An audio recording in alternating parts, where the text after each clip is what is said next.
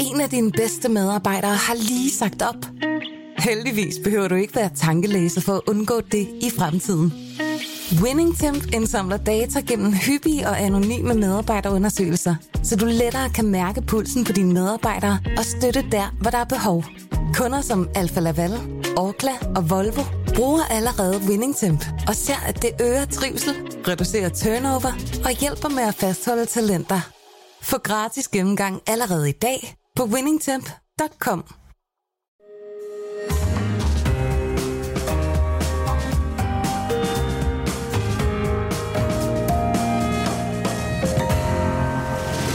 Du lytter til Cordua og Steno.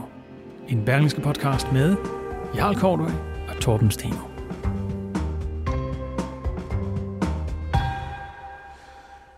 Regeringen og Rød Blok har vedtaget en streamingafgift, øh, da de sammen indgik den seneste medieaftale. Netflix, HBO og Disney og hvad de hedder alle sammen, ja, de skal af med en afgift på 6% af omsætning i Danmark, der skal gå til, en, til at støtte produktion af dansk fiktion.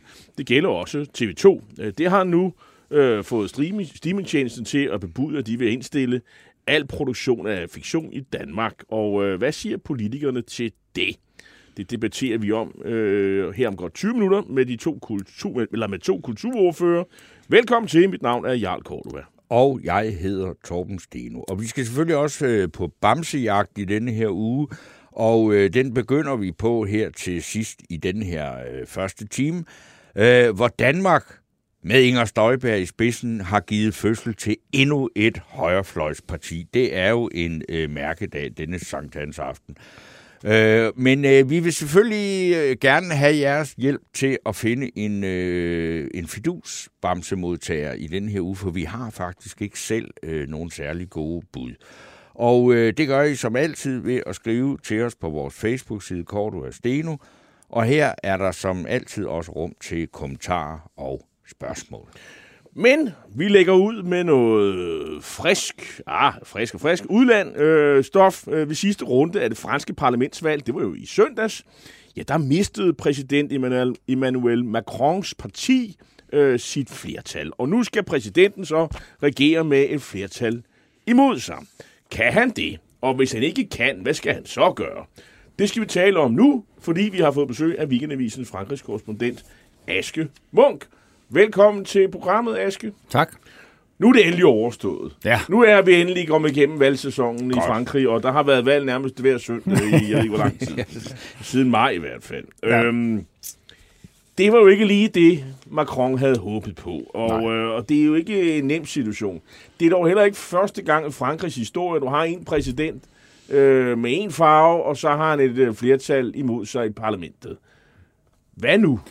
Ja, det er et godt spørgsmål jo. Altså, jeg må jo indrømme, at jeg er ved at være lidt træt af alle de her analyser fra folk, som ikke ved en døjt om Frankrig, som pludselig øh, kalder det et kolossalt nederlag. Og det er naturligvis et nederlag fra Macron, der gik, øh, jeg kan ikke engang huske, hvor mange det var, 60 øh, eller 70 mandater tilbage i hans valg, valgforbund. Men vi skal stadig huske på, at når Venstrefløjskoalitionen, eller hvad vi Venstrefløjs valgforbundet, La NUPS, som det hedder med det yderste venstre i spidsen, La France Insoumise i spidsen, kalder det for en øresønderdøvende sejr, så fik de altså kun øh, 140 øh, medlemmer i Nationalforsamlingen, hvor der er 577 medlemmer, og Macrons folk fik altså 245 stadig. Så de har en form, det er stadig den største gruppe i Nationalforsamlingen, men det er altså ikke fordi, at de venstrefløjen kan komme ind og sige, at vi skal, vi skal bestemme, hvem der skal være premierminister. Og det samme kan man sige om Rassemblement National, der ja, det er rigtigt, det var en stor sejr for dem. De tidoblede deres mandatantal, de gik op fra 8 til 89, hvilket er enormt. Og første gang, de brager ind på den måde, uden at ændre valgmetoden. Men igen, hvad skal de bruge dem til? De kan ikke lave en alliance med den yderste venstrefløj. De hader hinanden for meget til den slags. Og der er ikke nok, der er ikke nok mandater til i et givet tilfælde at stille et mistillidsvotum de, til. De der to øh, fløje, Ja. er, er det ikke sådan ligesom herhjemme lidt... Man Der er jo faktisk fire fløje, kan okay, sige. Men Ja. okay, hvis vi nu tager de to, så vi lige kan forholde os til, så kan vi tage lidt for fejnsmækkerne bagefter. Ja. Men, men at den øh, røde og, og den... Øh, hvad skal vi kalde det, højre lyseblå. lyseblå ikke? Ja. Altså øh, herhjemme, der kan de jo faktisk godt sådan, øh, efter Dansk Folkeparti-modellen blive meget enige om noget, hvis de skal bekæmpe sådan noget liberale øh, reformer. Sådan noget. Altså, kan de ikke det? Altså, øh, jo, det altså, vil de det... kunne, men de vil ikke kunne få... Altså det interessante er jo, det er jo, dybest set er det jo bare et spørgsmål om, det er jo ikke engang et spørgsmål om indviklet øh, øh matematik, det er jo et spørgsmål om plus og minus. Og når man tager øh, Les Républicains, som de borgerlige jo hedder, og deres resultat, selvom de gik voldsomt tilbage, så har de altså stadig et par 60 medlemmer i Nationalforsamlingen. Med dem, så har Macron faktisk et absolut flertal til at trumfe sin pensionsreform igennem osv. Og han har ikke nok til, at der kan blive stillet et mistillidsvotum. Eller altså, oppositionen har ikke nok til, at der kan blive stillet et mistillidsvotum til ham. Er det fordi, de andre borgerlige holder hånden over ham der? Eller hvad? Det, det vil kan, være, ikke, ikke kan holde til det? Eller hvad? Det, det vil være politisk selvmord i hvert fald at mm. gøre det. Altså, de har været ude, deres, deres øh, partileder Christian Jacob var ude at sige, at øh, vi er ikke til salg osv., ja. men så skyndte han så også at sige, Øh, men vi er naturligvis heller ikke interesseret i at blokere øh, fremskridt i landet og Frankrigs øh, fremskridt osv. Så, så de vælter kun, øh, hvad skal man sige, øh, bringer, bringer regeringen i mindretal, ja. hvis det er, at de har været ude i nogle skandaler eller et eller andet, hvis ja, de, hvor de det, kan holde sig og, Ja, og det, det, det tvivler jeg på, for jeg tror ikke, de vil få... De, altså, der er en, næsten ingen... Altså, Macrons hold vil ikke få et stærkere valg af at udskrive nyvalg, hvilket vil, være fuldstændig vanvittigt, og det vil heller ikke gå godt for de republikanere. Det eneste, der kunne nyde godt af et nyvalg, det vil være Venstrefløjsalliancen og øh, Rassemblement. Lad mig skære det helt ud pap. De, så det vil sige, de andre borgerlige, de har lidt den rolle, som de radikale venstre har hjemme i forhold til regeringen. Ja, det er sådan, kan vi skal, det, ja, præcis. Ikke? Altså som sådan en et parlamentarisk støtteparti, der støtter, ja, eller et, som parlamentarisk støtte for en mindretalsregering. Mm-hmm. Øh, fordi vi skal altså stadig huske, det er som du siger, der har været valg hele tiden, men til præsidentvalget, hvor det gik absurd dårligt for øh, Le Republikans præsidentkandidat Valérie Pécresse, der fik så dårligt et valg, at hun ikke engang får refunderet sine kampagneudgifter. Øh, ja, hun er stadig rundt med ja, hun rasle, hun rasle, rundt med raslebøssen, ikke? og prøver at, at, at, sørge for, at hun ikke har ruineret partiet fuldstændig. Øh, en af de ting, hun jo kan man sige, prøvede, og som var virkelig selvmål, det var jo at angribe Macron for, at han havde 20 stjålet Le Republikans præsidentielle program. Mm. Og hvad betyder det? Jamen det betyder jo, at når Macron kommer med nogle ting, jamen så er det faktisk næsten en til en svarende til, hvad der står i Republikanerne på mange punkter. Så det vil være dybt mærkeligt, hvis de begynder at stemme imod Macron, bare for at vise, at de er opposition, kan man sige. Det, de primært er bange for, det er naturligvis, de vil ikke ind i en koalition, for så er de bange for, at de forsvinder, at deres ah. identitet bliver udvandet. Også fordi, at Macron har slugt rigtig mange af deres øh, store personligheder og gjort dem til minister i sin egen regering, som for eksempel finansminister Bruno Le Maire eller indrigsminister Charles Darmanin. Så, så altså det, du øh, kan konkludere på baggrund af det, der har været altså af reaktioner på det her valg, det er, det er sådan ren øh, journalisme bedrevet af uvidende mennesker, øh, som bare siger, det her, det er fint nok, altså det skal han nok klare. Ja. Så, øh, det sagde du, Torben Sten. Jo, men, øh, men det var bare lige for at summere op. Så, altså, ja. vil sige. Fordi øh, altså, vi er jo faldet så meget for det, at vi tænker, om det må vi have Aske Munk ind og fortælle, så fortæller ja. du faktisk, at det skal nok gå alt sammen. Ikke?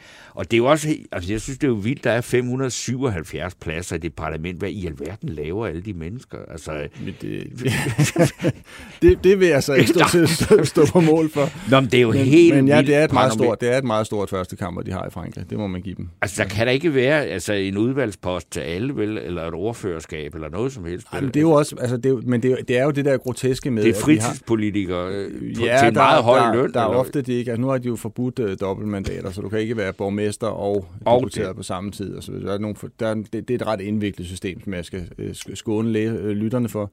Men, men, men det, man må sige, er bare, at den her sejr, altså Jean-Luc Mélenchon, som er lederen af La France Insoumise, som står i spidsen for den der venstrefløjs, øh, det venstrefløjs valgforbund, som i øvrigt er ved at skvætte fuldstændig fra hinanden, fordi alle de forskellige partier vil have deres egne grupper, og ikke en samlet gruppe, hvilket også vækker dem. Men det, han jo er stormester i, det er jo at udpersonere sin egen formåen og sine egne egenskaber. Og det her er jo blevet udråbt som en entydig sejr, synes han, og ja. nærmest, han burde jo nærmest rykke direkte ind i Elysée-palæet øh, i hans egen optik.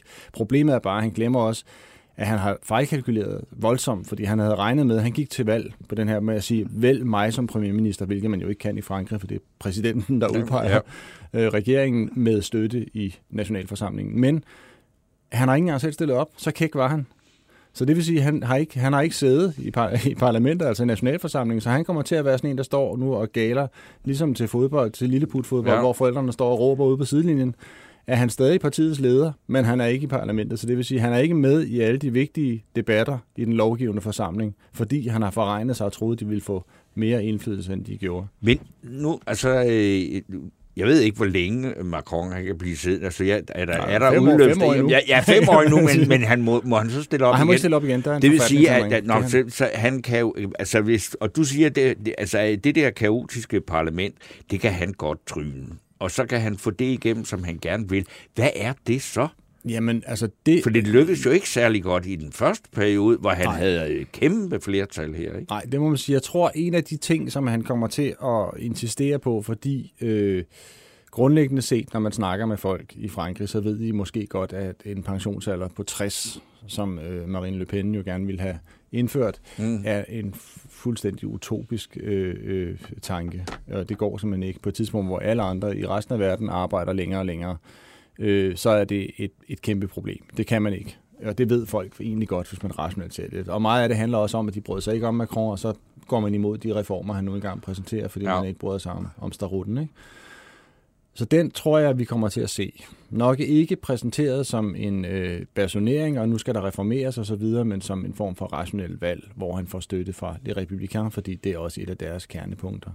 Så kan man jo godt tænke sig, at han, hvis det lykkes ham at overbevise, han var ude i går og tale øh, om, at vi må finde på en ny måde at regere på, og det er jo rigtigt. Frankrig har ikke øh, tradition for at regere med mindretalsregeringer og med kompromiser. Altså kompromis er jo sjovt nok, selvom det er et fransk ord, noget de rigtig bruger meget i Frankrig, øh, og man kigger misundeligt og lidt øh, skeptisk op på Skandinavien, hvor vi jo alle sammen Jamen, vi er jo også Vi- vi, verdens fedeste samfund. og det er fordi, det, det at vi, synes vi jo i det, hvert det fald opfatter vi selv. jo som bizarrt. Det er fordi, vi er sådan nogle lilleput-nationer, hvor Ja. ja. vi alle sammen er fædre og kusiner, så Ja. ja. tænker franskmændene. Ikke? Og har altid været vant til, at Frankrig det er et uregerligt land, hvor alle, hvor alle vil være sådan en Asterix-nation, hvor alle vil være kalif i stedet for kalifen. Og Landet selv med de mange bedst. oste, som var helt uregerlige. Citerer, parafraserer øh, Charles De de. Gaulle. Præcis, Ja. ja, ja præcis. Ikke? Da han tilføjede jo så også, at det primært fordi det kun tænkte på at fylde op og proppe sækken. Ikke? Så, så, men, det, men, men det er fuldstændig rigtigt, derfor har de altid haft det, at der er brug for en stærk leder, en stærk præsident med et stort flertal bag sig i nationalforsamlingen, ja. så en flertalsregering kan ligesom trumle regeringsprogrammet øh, igennem. Men de har jo altså, til trods for det, haft utrolig mange svage præsidenter også. Jamen, det, det, men det er jo måske, for måske er det grundlæggende, fordi at franskmændene tror, at det er sådan her, der er den bedste måde at lede et land på. Men i virkeligheden kunne det jo godt være, og de har jo altid snakket om, måske skal vi indføre bare en grad af det der forholdstalsvalgssystem. Jamen, det der eksotiske system, de har nordpå. Øh, du som ved alt sådan noget, det, altså, er det sådan noget, man bare kan? Altså i Danmark kunne vi jo også godt have lyst til at lave noget om, men så kræver det en grundlovsændring, og så er det, kræver det fire generationer og 17 folketingsvalg og alt Jamen, muligt. det er jo, det er jo, det er jo, det er jo, dybt, det er jo at forelægge det, og så stemme om det. Altså, problemet er bare, at Jamen, de det, det, du kan ændre valgsystemet bare med et simpelt flertal. Jeg kan faktisk ikke huske, om man skal en grundlovsændring, men det er jo ikke umuligt, vil jeg sige. Det er jo ikke mejslet sten på den måde. Okay. Vi, De har haft det. Altså Mitterrand indførte en grad af, af forholdstalsvalg i, øh, i 80'erne, øh, efter han var blevet valgt, øh, hvilket så afstedkom, at der røg faktisk Front National ind med, jeg kan ikke huske, om det var 20 øh, mandater, hvorefter man flux afskaffede det igen, for det var der noget værre noget. sådan noget griseri, hvad vi. Ja, og, det, og der kan man jo bare se, det er jo det, der er det interessante ved det her valg, er, at selvom vi har et flertalsvalg i enkeltmandskredse, som jo, som alle ved, bekendt peger at føre til en øh, topartisystem og styrker Ja. topartisystem, som vi også har set det i Storbritannien osv., så har det her resultat, når man kigger hen over valgresultatet, jeg tog faktisk et billede med bare for sjov, så I kunne se det, altså det er jo helt, det er jo super broget, når man ser Ja. det her Frankrigskort, Ja. altså det er jo, ligner jo nærmest et, et, patchwork-tæppe for sådan en slummertæppe, Ja. ja Ja. i hexagonalform. Øh, og, og problemet er, når, når nu har de jo fået et resultat, som svarer lidt til, hvad man vil få ved et forholdstalsvalgsystem. ja. Så kunne man gå skridtet. Så kunne man gå skridtet videre til, hvis vi kan få det her til bare sådan nogenlunde til nærmest som fungerer, hvorfor så ændrer vi så ikke systemet? Fordi problemet er i Frankrig, at vi har det her øh, valgsystem, som gør, at der altid er mindst 50, ofte flere, øh, 60 procent af befolkningen, som ikke føler sig repræsenteret af regeringen. Det er de så nu. Og, og det, det kan man sige, nu er de repræsenteret i nationalforsamlingen. Spørgsmålet er, hvor meget indflydelse de får. Men øh, så kan franskmænd jo også lære, at man ikke altid får indflydelse ved bare at stille sig op i et hjørne og råbe nej. Øhm, det- det er jo et, ikke et, meget. Et, et, øh, et, øh, et, et andet øh, aspekt, øh, det er det her øh, NYP, Ja. Nype, hvad er den udtalt? Der Nybes? Øh, ja, jeg, jeg må sige, at jeg går efter Jean-Luc Mélenchon, som er lederen af valgforbundet, øh, selvom han jo ikke selv stillede op, men han siger La Nyps, så jeg Nyps. udtaler S'et. Lad Hvorfor stiller han ikke op til, parla- til, til nationalforsamlingen? Jamen som sagt, jeg, jeg synes, at det er en mærkelig kalkyle, øh, fordi han, det, altså, det gør, at han får... Øh, måske synes han, at så har han ikke pligter i nationalforsamlingen, og dermed Ah. bruger al sin tid i medierne. Jeg ved det ikke. Jeg, Okay. simpelthen ikke. Han har Men- ikke sagt det. Så- Men øh, altså en- 131 pladser, og blandt ja. Dem er jo de gamle socialdemokrater, eller socialister, de er jo en del af dem. Ja. Hvor, hvor, hvor mange stemmer her? For dem, de, de, der kunne man jo forestille sig, de Jeg var mener, de fik, jeg mener kun, de fik øh, nogle af 20, tror jeg. Det er jo ikke det er vandet. La, La France Insoumise, der trækker det tunge læs i den gruppe der. Ikke? Og det er- det, det, det, det, er det ukulige Frankrig, som er den yderste venstrefløj. Ikke? Det er enhedslisten Ja. plus, Ja. øh, plus øh, med moms. Ja. ja. Uden moms. Plus, os plus Sikandar kalde Siddiq. Ja. ja, ja, smid i odd, øh, Sikander. Okay. Ja. Og så ko- gamle kommunister. Så er der kommunister og lidt øh, forskelligt, øh, lidt forskelligt godt. det er jo- det er jo meget hvad Alt med den, den, grønne bevægelse? Den store De er også med. Det- og det er jo det, der er, det er jo det, der er det interessante, fordi jeg tror også, det er derfor, det har ikke været sagt så tydeligt, men jeg tror også, det er derfor, de går efter at få deres egne grupper øh, øh, i, i nationalforsamlingen, fordi altså, de, de grønne, de vil jo aldrig være med til at stemme noget fuldstændig EU-kritisk igennem, som La France Insoumise er. For La France Insoumise ligger på linje med Rassemblement National, når det handler om EU, fordi de dybest set gerne vil afskaffe skidtet og helst sørge for at, at trække det helt væk indefra. Ikke? Men øh, de grønne hedder altså Europe Ecologie et les Verts. Altså det er Europa, økologi og de grønne. Så jeg mener, et, et, et, et parti, der har Europa i sit eget partinavn, er altså øh, ikke eurofobisk, men snarere Nej. eurofilt. Ikke? Okay. Ja, Mogens Havnsø Petersen, han øh, har et spørgsmål. Han skriver, øh, den gruppe, som har flest sofavælgere, er de unge. Er det rigtigt? Den, den, den gruppe, Gruppe, som har, som har flest sofavælgere. Altså, vi, De unge stemmer ikke. Nej, det er rigtigt. Nej, det er fra det er helt op til en, øh, 39 år, tror jeg, var vi helt, øh, altså vi er helt op på 60-70 procent, der ikke det vil sige, altså simpelthen, øh, leden ved, ved politik har stort set aldrig været højere, end den er nu i Nej, Frankrig. og det er en måske også det handler måske også om desperationen over ikke altså ikke at føle sig hørt. Og det er jo det man taler meget om, at det er det pol- politologer og valgforskere siger, det kunne godt være at man kunne øh, sikre en større politisk deltagelse ved at ændre til for, altså ændre valgsystemet til forårstalsvalg. Men det vil måske gå ud over Macrons parti. Øh, ja, det kunne, ja, det kunne man sagtens forestille. De fik jo ikke, altså det, det er jo også, på den måde er det jo, altså de der, altså det, det, øh, flertalsvalg i enkeltmandskredse favoriserer jo øh, øh, to fløje, der er bedst til at mobilisere, eller den fløj, der er bedst til at mobilisere øh, sine tilhængere og modstanderne mod en anden fløj osv. Altså på den måde er det jo, får man jo et parti, der måske til at begynde med kun har fået 25 procent af stemmerne, der løber med flertallet i nationalforsamlingen. Mm. Og det er jo på en eller anden måde, det må man sige, det er på en eller anden måde grotesk, men franskmændene har i årtier accepteret det, fordi det fører til eff- relativt effektive regeringer. Det fører til massive flertal, som gør, at vi slipper for evindelige diskussioner i, Hvad- i, i parlamentet. Hvad vil du sige, at den, øh, den øh, enkelte sag, som øh, Macron skal gøre noget ved nu her nu? Altså, hvad, hvad, er det, hvad er det problem, som ligger på bordet, som han skal have løst nu? Altså, øh, ja, den, den var hård, ikke? Altså, øh, han, er, han er jo nødt til, han, har, han genopdagede jo klimaet og, og miljøspørgsmålene, øh, blandt andet i et forsøg på at, at, at, at kæmpe imod øh, LANYPS, fordi de jo har de grønne med, og mm. også har gjort øh, klima til et, til et vigtigt spørgsmål. Øh, øh, Ukraine interesserer så ikke franskmændene synderligt, øh, må man erkende, så der, den kan vi så parkere.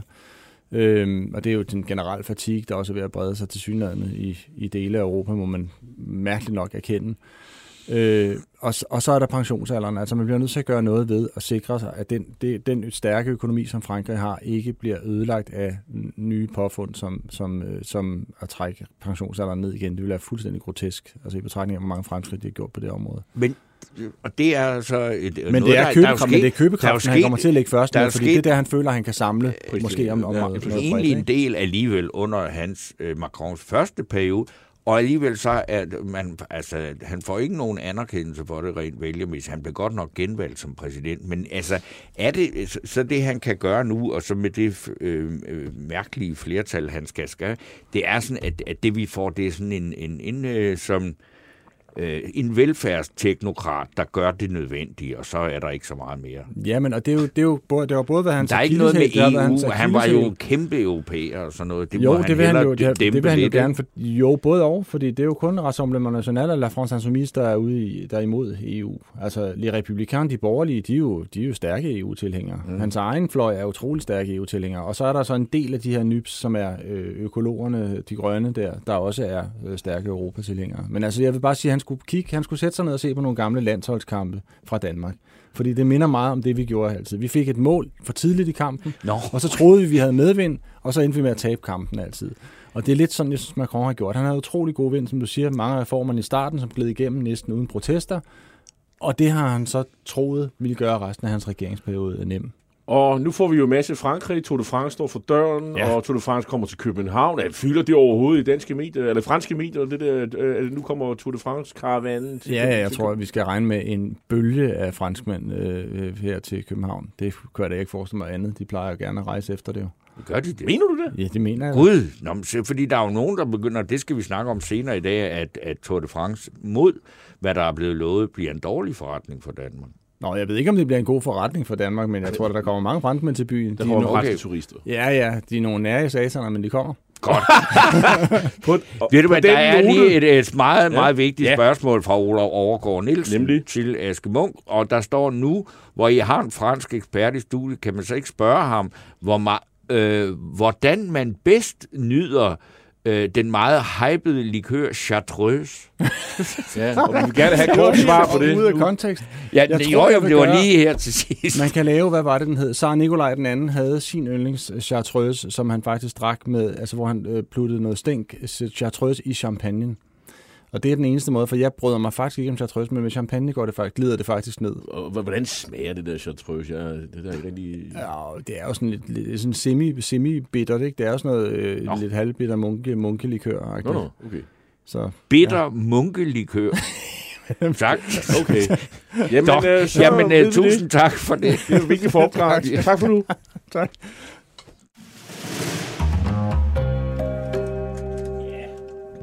Ja, og inden vi skal have debat, så kunne øh, vi jo lige øh, nuppe øh, nogle øh, punkt, af de punkter, vi har, vi har øh, i forvejen besluttet, vi skulle tale lidt om. Og jeg kunne jo indlede med, øh, med Uffe Ellemann Jensen, der er jo en, øh, en af vores lyttere, der spørger, Nå ja. eller foreslår, ja. hvad med en æresfidusbamse til Uffe Ellemann Jensen? Øh, hans store internationale udsøgning må ikke glemmes, og den store stemme i den offentlige debat er der nu ikke længere. Og der vil jeg sige til Lars Lind Jensen, vi, vi giver simpelthen ikke fidusbamse ud til, øh, til folk, der ikke er her mere.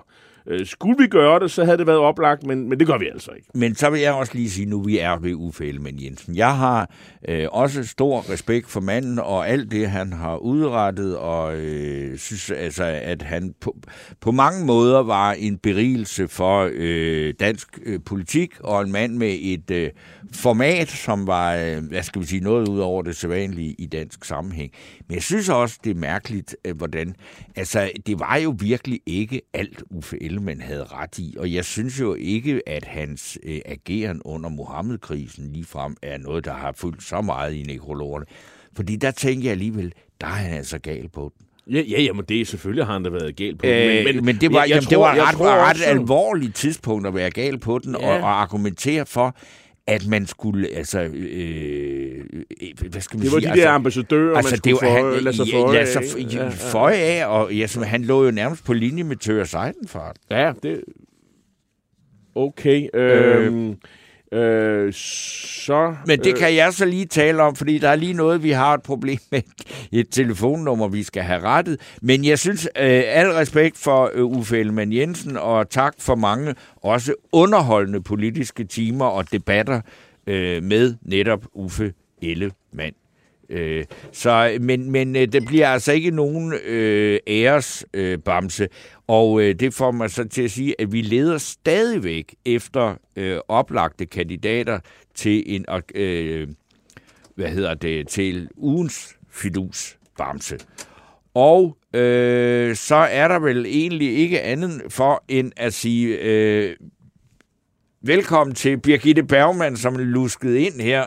øh, og du er jo kulturordfører for de konservative, og du står her nu, fordi vi skal diskutere øh, øh, det, som har øh, fyldt i hvert fald utrolig meget i øh, film og tv-produktionsbranchen her på det sidste, fordi der er jo total øh, panik.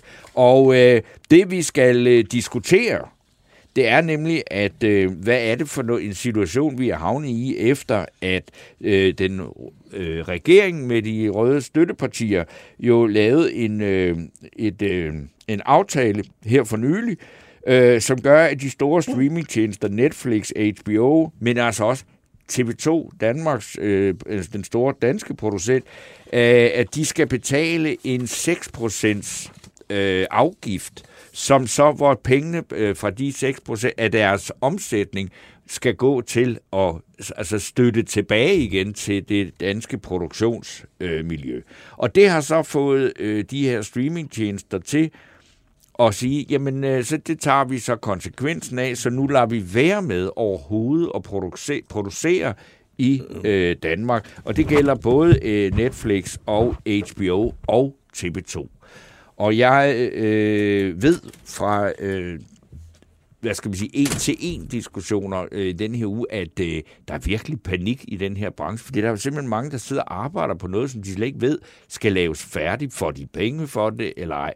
Og det er jo Øh, Øh, også en øh, problematik, der trækker nogle ret kraftige øh, positioner op, fordi man siger, skal man stå fast på den her aftale og sige, det vil vi have, og så må det koste, hvad det koster, eller skal man tækkes de her giganter? Og Birgitte Bergman, du, øh, du ja, så er Charlotte Bro, manden Mølbæk, med på telefonen, fordi hun får første spørgsmål, fordi Charlotte Broman Mølbæk, det var vel ikke meningen med den her 6% afgift, at øh, det skulle få de store streamingtjenester til at stoppe med at producere i, i Danmark, for de sker det, og det er der jo noget, der tyder på nu, så har man jo faktisk, øh, jeg vil ikke sige, det er ligesom minkbranchen, men det er, man har jo aflivet næsten et helt erhverv ved, at de ikke vil producere i Danmark. Så jeg sige, hvordan har du det med det? Jamen, jeg synes, der er, øh, ja, pæn goddag. jeg synes, der er to misforståelser i det.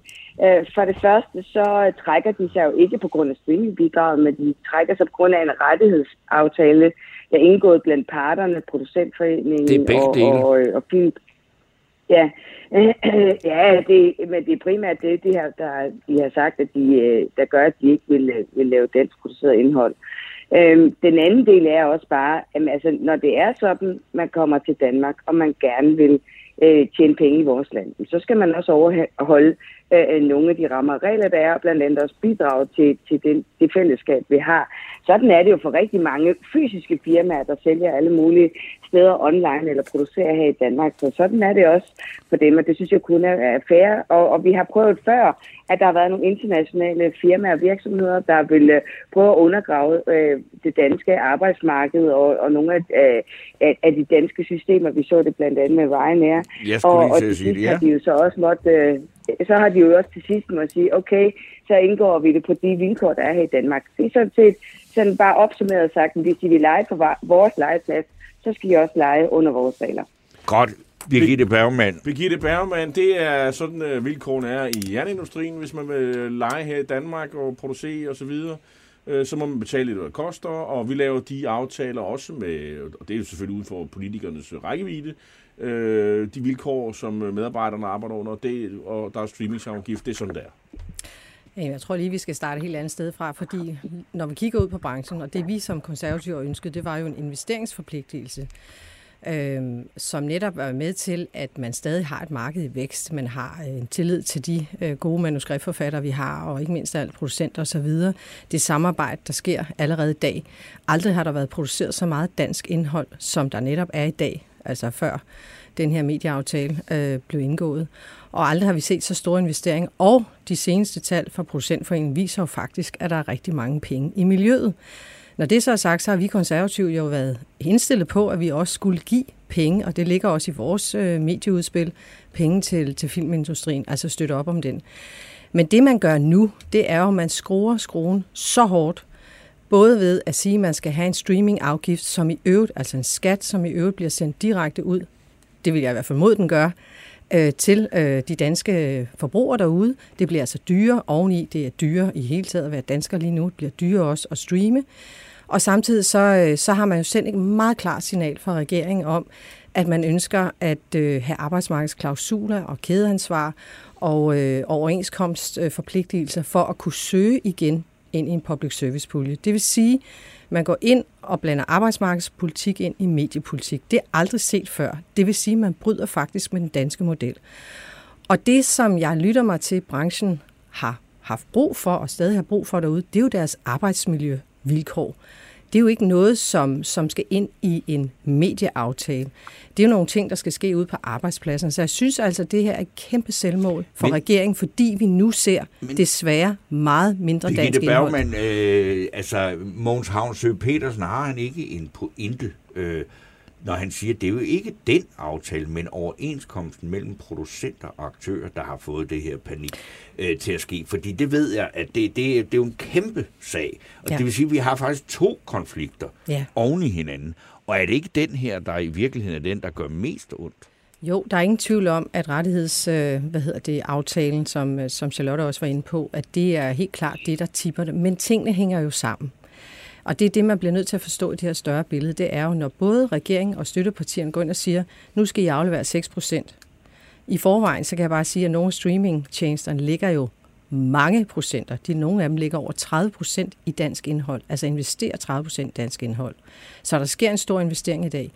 Og man samtidig kommunikerer fra regeringens side, at man vil øh, altså indføre de her øh, bryde med den danske model og indføre de her overenskomstmæssige øh, aftaler osv., så, så har man jo selv et klart signal til markedet. Og det vil sige, så skal man da være et skarn, hvis man ikke man som producentforening og Create Danmark lige siger, at vi skruer lige en ekstra gang på, øh, på, på kedlerne her.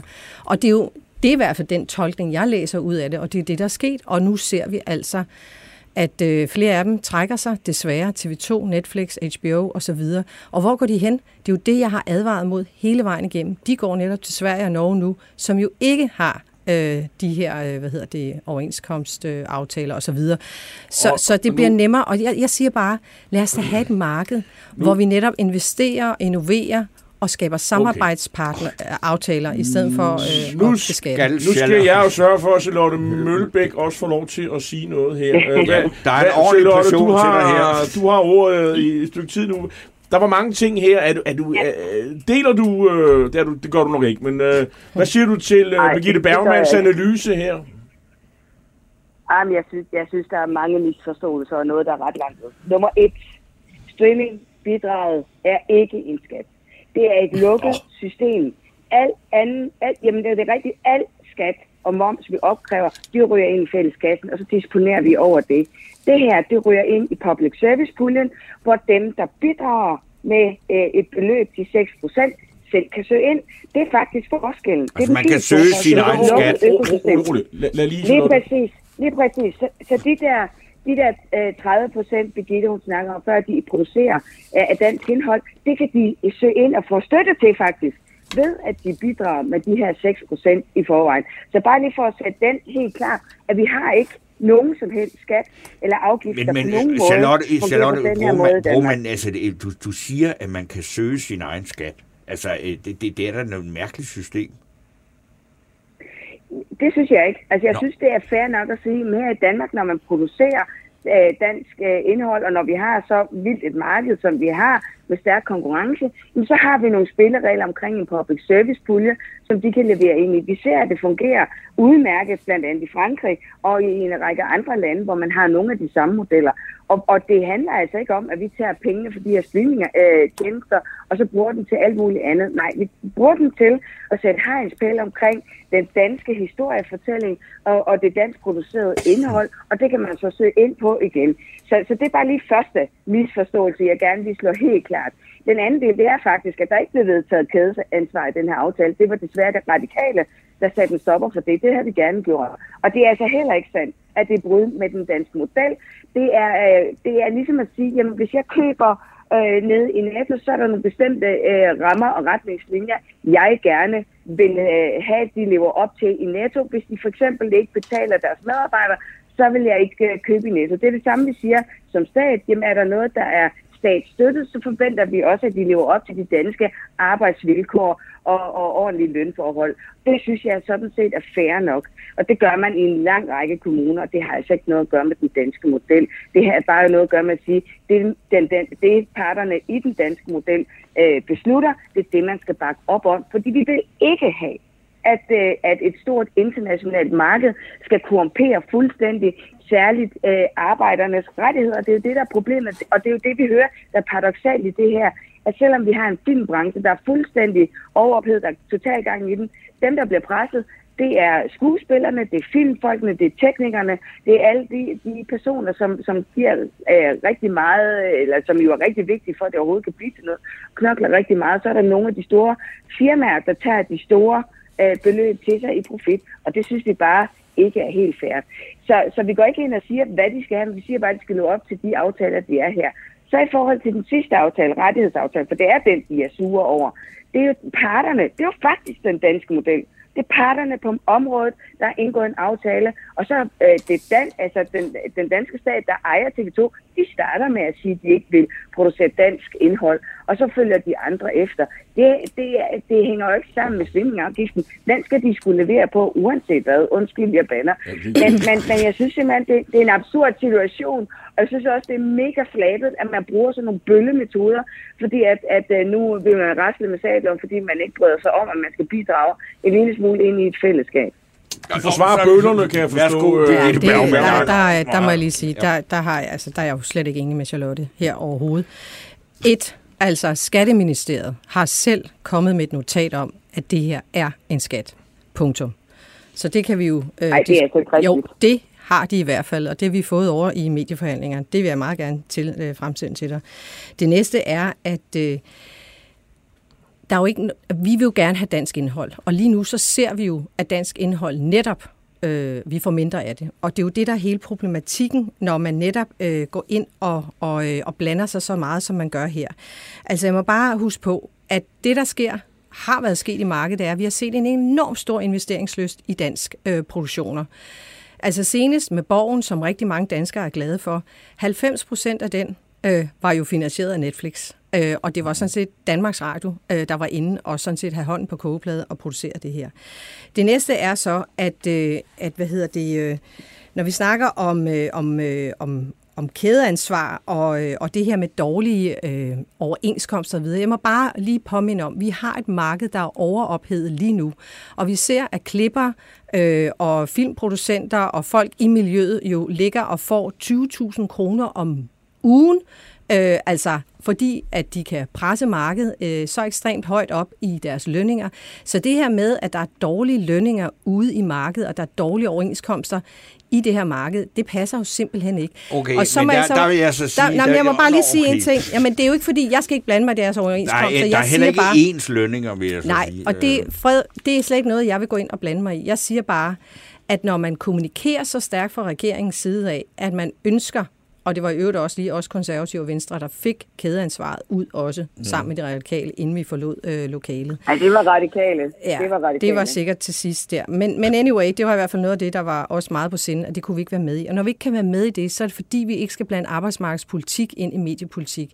Det er jo ikke som at bygge en bro, det her. Det her, det handler jo om nogle helt andre faktorer, vi er inde og pille ved. Det korte og lange er, det er, jeg synes, øh, det er rigtig ærgerligt for, for det danske produktionsmiljø, at vi nu ser, øh, at alt det her lagt ned i en stor gryde. Altså, øh, den medieaftale, der er lavet med en skat på, på streaming, og, øh, og i øvrigt, som går ud over vores egne, altså TV2. Plus, man har lavet en skat her, hvor man slet ikke rammer de næste medier, der kommer, altså Google, Amazon og alle de andre. Men, men, men, men øh, øh. Ja, jeg, jeg skal, vi, vi, tid løber, og jeg skal bare spørge øh, her, øh, afslutningsvis, Charlotte Broman Mølbæk.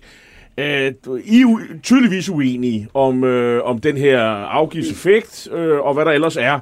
Og, øh, og, og du, jeg kan høre ligesom på dig, at dit, dit hjerte bløder ikke lige frem for Netflix og HBO, og hvad de hedder alle sammen. Øh, nogen, men, men, men hvad, hvad, hvad vil du egentlig gøre, hvis det er sådan, at øh, man stopper filmproduktion i Danmark, det de her selskaber, og så er man lige vidt. Øh, hvad, hvad vil du gøre ved det? Jamen, jeg tror bare, at de rasler med sablerne. For det første, så er de, er de her jo stadigvæk. Og i og med, at de stadigvæk er her, så skal de stadig betale de 6 procent. Altså, vi har jo ikke set hverken Netflix, øh, Disney, HBO eller nogle af de andre, der er smuttet ud af det af Hvad danske marked, TV2? så danskerne ikke kan få det. Skal de Ja, indkaldes til en TV2. kammeratlig samtale? Det mener jeg faktisk, de skal. For jeg synes, det er fuldstændig uhørt, at TV2, et øh, statsligt ejet dansk øh, tv-selskab eller øh, tv-station, øh, på den måde går ind og udelukker dansk produktion. Det er fuldstændig vanvittigt. Og de har jo i øvrigt også en, en forpligtelse til at lave Øh, øh de har i hvert fald også en fin forpligtelse. Så, så ja, helt klart, det skal de absolut. Det, prøv at høre, jeg vil godt lige understrege, at det her det handler altså ikke om, at jeg er sur på nogle af de her streamingtjenester. Jeg, jeg, har, jeg har mange af dem selv. Det er ikke det, det handler om. Det handler om at have en balance i markedet, så vi ikke fuldstændig underminerer den danske historiefortælling, så det ikke bliver kørt over i nogle masse produktioner, man kan købe mange andre steder, men vi også husker at værne om den helt særlige danske øh, øh, historiefortælling, som der er kommet så mange fantastiske film og tv-serier ud af. Bogen startede jo uden Netflix. Ikke? Men- Altså, vi har brugt, vi har mange andre, som virkelig i den grad kan noget helt særligt. Og hvis vi lader det internationale bare være ind over markedet, og ikke på nogen måde sætte nogle hegnspæler omkring det, så bliver det totalt udvandet i produkter, man kan sælge i massevis alle mulige steder hen. Så det er det, det handler om, Oh. det her. Noget, der er mere balanceret. Okay, øh, Bergman. Bergman, Bergman øh, det skal nok gå alle sammen. Og øh, den danske model, og hvordan vi kører tingene Jamen, herhjemme. Der er øh, bare lige et par bump på vejen. Det, det må vi bare tage med. Jamen prøv lige at høre her. Altså, er der noget, vi værner om for det konservative folkeparti, så er det jo dansk produceret indhold. Det er jo netop vores danske kultur og vores værdier osv. Men ved at man går ind og pålægger en skat, vi så heller, Hvor man får indholdet tilbage igen, hvis man Ja, ja, men, søger men- nogle puljer og så videre. Ja, men, men prøv lige at høre, det der med det lukkede system og alt sådan Der er noget. jo ikke prøv, andre- Nej, nu er det en der har ordet. Prøv lige at høre her. Det der er i det, det er, at den regning, hvor bliver den sendt hen? Den bliver sendt ud til de danske streaming øh, forbrugere. Mm. Og det vil sige, bliver dyre at streame. Vi ser det allerede i England, hvor folk opsiger deres streaming-abonnement. Og det, der jeg synes også, der er i det her, det er, altså det der med at sætte øh, streaming-tjenesterne op som de der store øh, uhyre, der bare vader ind og kun laver internationalt det ene og det andet. Øh, den, den køber jeg ikke helt præmissen på, fordi der er også et dansk øh, produktionsmiljø her og skuespillere, som vil løfte ud på en international scene. Og hvis du går ind og lytter til mange af producenterne, er de jo rigtig glade for det samarbejde, der er i dag. Og jeg synes, det er en mistillid til vores danske producenter i, at de ikke øh, kan være med til at skabe det gode danske indhold i samarbejde med de store Og tjenester. det skal du lige ultrakort have lov til at svare på. I har ikke simpelthen ikke I har mistillid, Charlotte Broman Mølbæk. Nej, jeg understreger, lad nu være med at overtolke det, jeg siger. Det er ikke et, øh, et hadvarsel mod streamingtjenester. Det er et, et, altså en måde at lave et mere balanceret marked for netop, at den danske historiefortælling stadigvæk også kan bestå. Og helt ærligt, det var der altså også før streamingtjenesterne. Jeg ser det ikke som et onde. Jeg ser det som en Oh, samlet helhed. okay. Men lad os lige skabe noget mere balance i tingene. Tak skal du have, Charlotte Broman Mølbæk. Du er medieordfører for SF og var med på en telefon fra Randers, formoder jeg, øh, hvor, du, hvor, du har valgt. Øh, tak for det, du var med, og tak til dig, øh, medieordfører for de konservative, Birgitte Bergman. Selv tak. En af dine bedste medarbejdere har lige sagt op. Heldigvis behøver du ikke være tankelæser for at undgå det i fremtiden. WinningTemp indsamler data gennem hyppige og anonyme medarbejderundersøgelser, så du lettere kan mærke pulsen på dine medarbejdere og støtte der, hvor der er behov. Kunder som Alfa Laval, Orkla og Volvo bruger allerede WinningTemp og ser, at det øger trivsel, reducerer turnover og hjælper med at fastholde talenter. Få gratis gennemgang allerede i dag på winningtemp.com.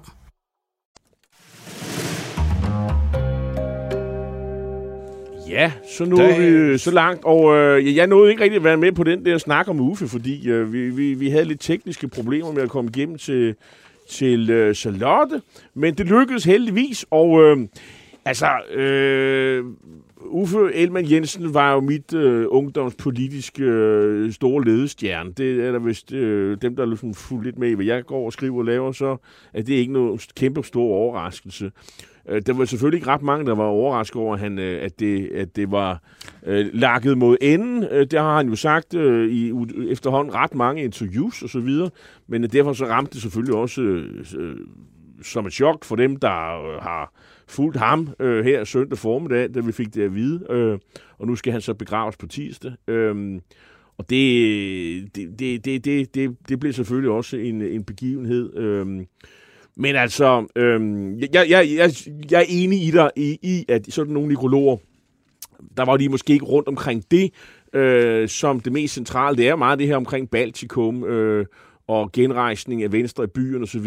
Jeg vil også sige, at den der kamp, der blev ført i 80'erne omkring øh, fodnotepolitikken, er, det er meget central, øh, og, og, og, og skulle nok også fylde Den synes jeg også meget, har fået nogle ord ja, ja, på vejen, fordi der var, der var det jo øh, der havde en, en god sag. Øh, vi, vi havde også den glæde, Uffe Ellemann øh, Jensen øh, bidre, var med i, og deltog i et par programmer, vi havde fornøjelsen mm. af, hvor vi lavede et, øh, synes jeg selv, ret godt program om, om Hans Dietrich Genscher, ja. hvor han også fortalte øh, nogle øh, sjove og vågede vidigheder bagefter. Øh, efter mikrofonen var slukket, det vil jeg da huske ham for. Jeg kan faktisk godt huske nogle af vidighederne bag og stadigvæk.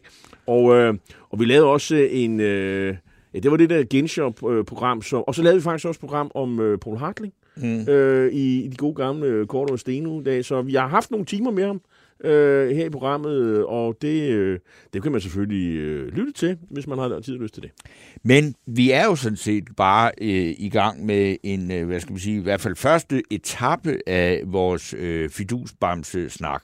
Og øh, der er jo, altså, vi har appelleret til jer lyttere om at komme med øh, forslag, og øh, så er der, øh, øh, øh, til, fordi vi ikke selv har en oplagt øh, øh, modtager. Men det er jo en af dem, der øh, kommer på øh, alle så dagsordenen, i hvert fald lige i dag. Det kan godt være, at det allerede i morgen begynder at klinge lidt af. Det er jo Inger Støjberg, som jo øh, er øh, sprunget ud som partistifter med partiet Øh, Sverigesdemokraterna? Nej, Danmarks Nå, Danmarks Demokraterne. Og jeg synes godt nok, det, det er utroligt. Altså, nu har vi både Moderaterne og Danmarks Demokraterne, så hvis man skal lave et nyt parti, så skal man altså kigge øh, mod Sverige. Og øh, jeg kan ikke forstå, altså, at hun ikke kunne... Altså, hvorfor ikke bare kalde det det, det er? Øh, jysk muldfornuft. Øh, altså, ja. Ja, ja, det er jo et parti, der er rundet af den jyske muld, som er den mest frodige, mest... Læg mærke til, at hun også har sagt snusfornuftigt. Altså, Fordi det er hvor, de jo ikke på Sjælland. Det ved nej, det er de nemlig ikke. Men man også tænke, hvorfor så ikke kalde partiet de snusfornuftige? Ja, Fordi det er jo... Øh, så kan man... Og så begynde, gå i gang med at øh, hvad skal vi sige, definere det. Og jeg er simpelthen jeg synes simpelthen, det er så utrolig uinteressant, at hun har lavet endnu et højrefløjsparti, hvor man siger... Nej, det er ikke uinteressant. Jo, det synes jeg da. Det, fordi indtil jeg får at vide, hvad det handler om, andet end at øh, det er en øh, snusfornuft, dirigeret af en tidligere straffet øh, politiker. Altså, men, det, læg altså, mærke til, altså, hun er straffet. Undskyld mig, he, øh, hun og Christian Thuldal er i gang med at aflive Dansk Folkeparti. Ja, ja, det, det, det er, det meget er altså interessant, men det er også... Og, og, og det projekt, de har haft gang i et stykke tid nu, jeg så her i, i går, der var der et eller andet byrådsmedlem fra et sted i Jylland, som også meldte sig ud. Øh, der var i Dansk Folkeparti, der var alt for meget uro. Jeg gætter på ham, og, og, og mange af de andre, der nu har meldt sig ud af, af, af DF drøbviser, der kommer garanteret flere. Ja, ja. De vælter ind i, i det her Dan, Danmarks Demokraterne. Og, øh, og, og, og, og de skal nok blive øh, opstillingsberettiget. Og det, jeg synes er interessant, det er lidt interessant, det er selvfølgelig, og det kan vi allerede se nu, hvor placerer partiet sig. Ja, de vil være, de vil ikke ud af EU, men de vil være skeptiske. Øh, de omfanger Arne-pension, og nu vil Inger Støjberg ikke længere kaldes for liberal. Nej. Nå, hun er over i, selvom hun er tidligere næstformand for Danmarks Liberale Parti, så er hun over i kassen blandt de nationalkonservative, eller snusfornuftige. Øh, og så vil hun også, øh, ligesom Socialdemokratiet, Venstre, øh, og især Dansk Folkeparti fører øh, kamp mod øh, eliten, øh, salongerne her i København. Vi sidder vel i en af de der studie her i, i, i, i på Berlingske i Pilestræde. Det er vel også sådan en Københavns salon, ja, det må som, det være. som skal jævnes med jorden og, og alt muligt. Øh, så, øh, øh, og, og det betyder jo så også, at der må vel være nogle folk på i de store byer, og i hvert fald på i København, som siger, hvorfor skulle jeg støtte et parti som hendes, hvis det er, at det hele handler om, at man skal fjerne yderligere ressourcer, arbejdspladser, uddannelsespladser og penge fra København, der skal sendes til provinsen. Fordi det er åbenbart det, der er Men det er temaet der jo her. øh, formentlig øh, et vist kundeunderlag til. Ja, ja. Og, og, og måske også, hvis de får en anden tidligere øh, toppolitiker, men nemlig tidligere partiformand i Dansk Folkeparti, som kan bidrage med, med endnu mere snusfornuft og jysk muld fra Tyregod og omegn, altså, øh, så, så bliver der simpelthen så meget fornuft og så meget muld, at, øh, at det næsten ikke kan anden blive en meget smuk blomst, der kommer ud af det. En rigtig, øh, en rigtig dansk blomst, groet ja, i, jysk muld. og Hvor så- bliver det smukt. Og jeg vil og- sige, og- og der er kommet et bud på en fidusblomst. Det Ja. er Peter Bredal Poulsen, der skriver, hvis Inger afliver DF, Ja.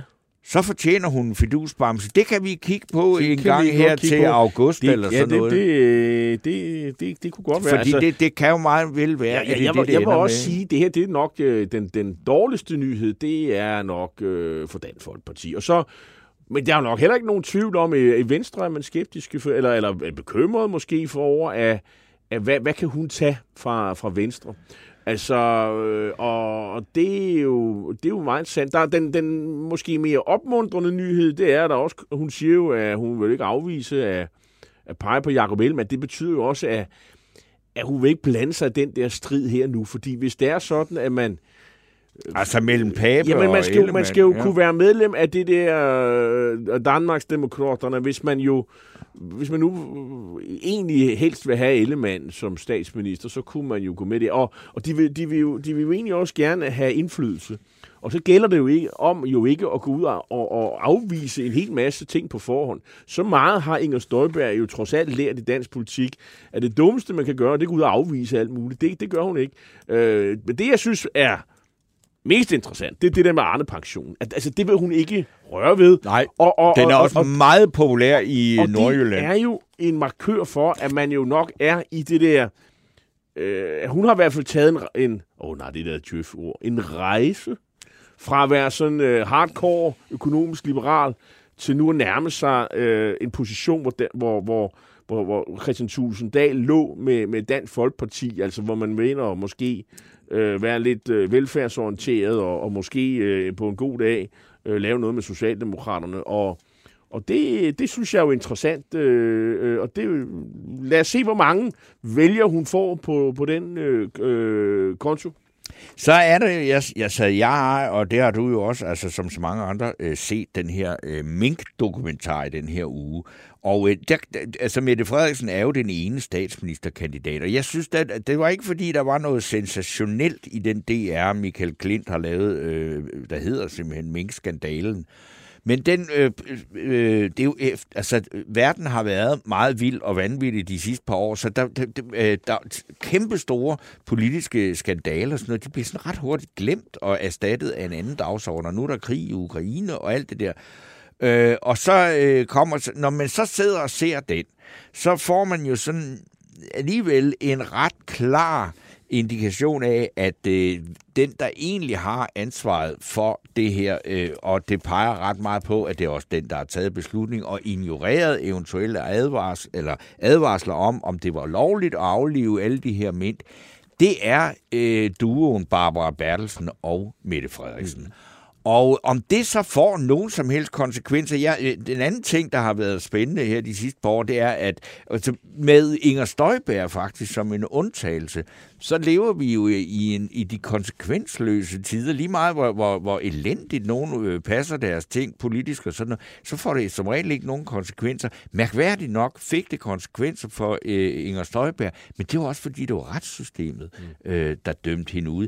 Hvad det ender med, det ved jeg ikke, men den er i hvert fald øh, tankevækkende, og den kan hvis Mink-kommissionen kommer ud med en konklusion, der minder om det, øh, som øh, Mink dokumentaren antyder, godt vil blive en ret øh, problematisk ting for Mette Frederiksen, men jeg tror, at hun faktisk øh, sådan lidt inspireret, måske endda af Inger Støjberg, vil sige, det kan da godt være, at der er nogle ting her, og vi gjorde nogle ting, som jeg ikke skulle have gjort og sådan noget, men jeg synes jo, det var rigtigt. Øh, så kan det godt være, at det ikke var lovligt, og det var det jo ikke. Øh, men øh, skal vi nu ikke bare komme videre? Sådan tror jeg, at hun vil takle det, uanset hvad det er. Og jeg tror ikke, hun kommer i fængsel, øh, eller får nogen fodlænge på på grund af det. Men det er en interessant øh, ting, for det kan godt være, at det får en... Øh, en, en lille indflydelse på, øh, hvad der sker i den her kommende valgkamp, eller den valgkamp, jo, som allerede er i gang. Og, og, og jeg vil sige, det blev jo øh, meget interessant, fordi øh, på, her på torsdag, når vi holder vores øh, sidste, sidste program ja. inden øh, sommerpausen, ja, der kommer øh, Folketingets... Øh, øh, der, der vil min kommissions rapport øh, blive afleveret til Folketingets grænsningsudvalg på et møde den 30. juni klokken 11, altså det vil sige, det er den sidste time, inden øh, vi, vi lukker og slukker her. Så det, ja. det er jo virkelig, virkelig. Men så synes jeg nu, vi er ved fremtiden. Og indsigten så... får man desværre først klokken 13, så det vil sige, efter vi ja. programmet slut. Men nu er det sådan, at der er næsten ikke noget tid tilbage. Men jeg vil gerne lige bruge muligheden. Jeg vil gerne spille et klip øh, med Sikander Siddiq, bare lige for, at vi får helt præciseret, hvad det er, hans parti står for nu. Da det blev dannet, så sagde han, at øh, de, fri, de frie grønne, det var et venstrefløjsparti til venstre for enhedslisten, og at det partiet ved alle i alle forhandlinger ville forlade, forlade øh, forhandlingslokalet, hvis ikke, at det var noget, der gavnede klimaet. Nu er denne her øh, sag nu det, der er dagsordenen. Prøv lige at høre et minut med Sikander Siddiq. Muslimer, vi vil gerne have fri på vores helligdag. Vi vil gerne have, at øh, vores religion bliver en anerkendt religion i Danmark. Det er min det er min ret. Hvad gør vi om 10 år, om 20 år, når vi er dobbelt så mange eller endnu flere end det, vi er i dag. Vi skal over spærregrænsen, det svarer til ca. 78.000 stemmer på landsplan. Mm. Og, øh, og hvordan får I de stemmer? Inshallah, inshallah, med Allahs vilje. Der er over 223.000 øh, minoriteter og indvandrere, der kan stemme i Danmark. Læg så alle de etniske danske humanister oveni. Så der er rigtig mange mennesker, og der er et rigtig stort potentiale derude for, at Fri Grønne kan komme i Folketinget. Det kræver bare, at alle ser sig selv som ambassadør for Frie Grønne og siger, jeg skal gøre alt, hvad jeg kan for at få mig og min familie ud og stemme øh, den dag, og mine venner og bekendte siger til alle sammen, opfordrer dem til at stemme, så håber jeg selvfølgelig, at de stemmer på os. Og hvis de gør jeg tror ikke, vi behøver at kommentere yderligere på det. Jeg synes bare, det er interessant, at nu er det parti, der hedder Frie Grønne Danmark, har så fået sit første muslimske parti. Mm. Øh, Muslimsk Folkeparti. Det, Muslimsk Folkeparti, samtidig med, at vi så også har fået Jysk Snusfornuft. Øh, det er en øh, spændende valgkamp, vi går i gang med. Jeg synes ikke, jeg vil ikke sige noget om det her Sikander Siddiq. Jeg synes, det taler for sig selv, og vi har ikke ret meget tid Jeg tror, Inger Støjberg, hun kunne spille det her på klip øh, i sin valgkampagne, så tror jeg, det kan generere nogle stemmer. Øh, ja. ja. Øh, men nu har vi øh, altså øh, 20 sekunder tilbage, og der, øh, dem bruger vi, vi skal til snakke om konservative visioner i næste time, Rasmus Jarlov. Det glæder mig til. Ja, og så skal vi også øh, runde Polen og øh, nogle dystre økonomiske øh, udsigter og med snak, Ulrik Bi. Hvor vi Men også skal snakke om Tour de France-økonomi. Ja, og indtil da, så lytter vi til cykelholdets, øh, de skal have baghjul øh, nede i turen.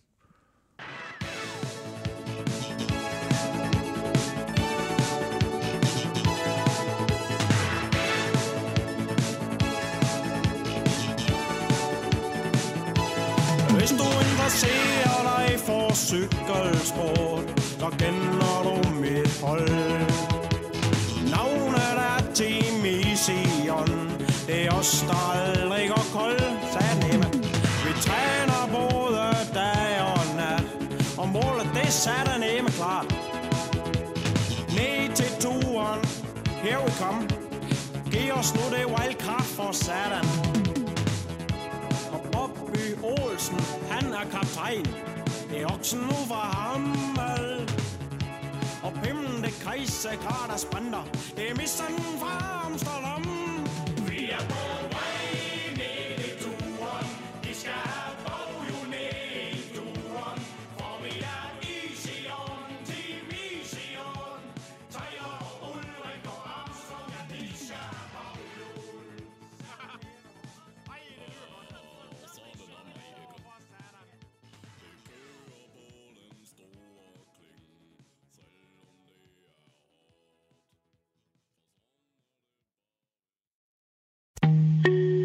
Af dine bedste medarbejdere har lige sagt op. Heldigvis behøver du ikke være tankelæser for at undgå det i fremtiden. WinningTemp indsamler data gennem hyppige og anonyme medarbejderundersøgelser, så du lettere kan mærke pulsen på dine medarbejdere og støtte der, hvor der er behov. Kunder som Alfa Laval, Orkla og Volvo bruger allerede WinningTemp og ser, at det øger trivsel, reducerer turnover og hjælper med at fastholde talenter. Få gratis gennemgang allerede i dag på winningtemp.com.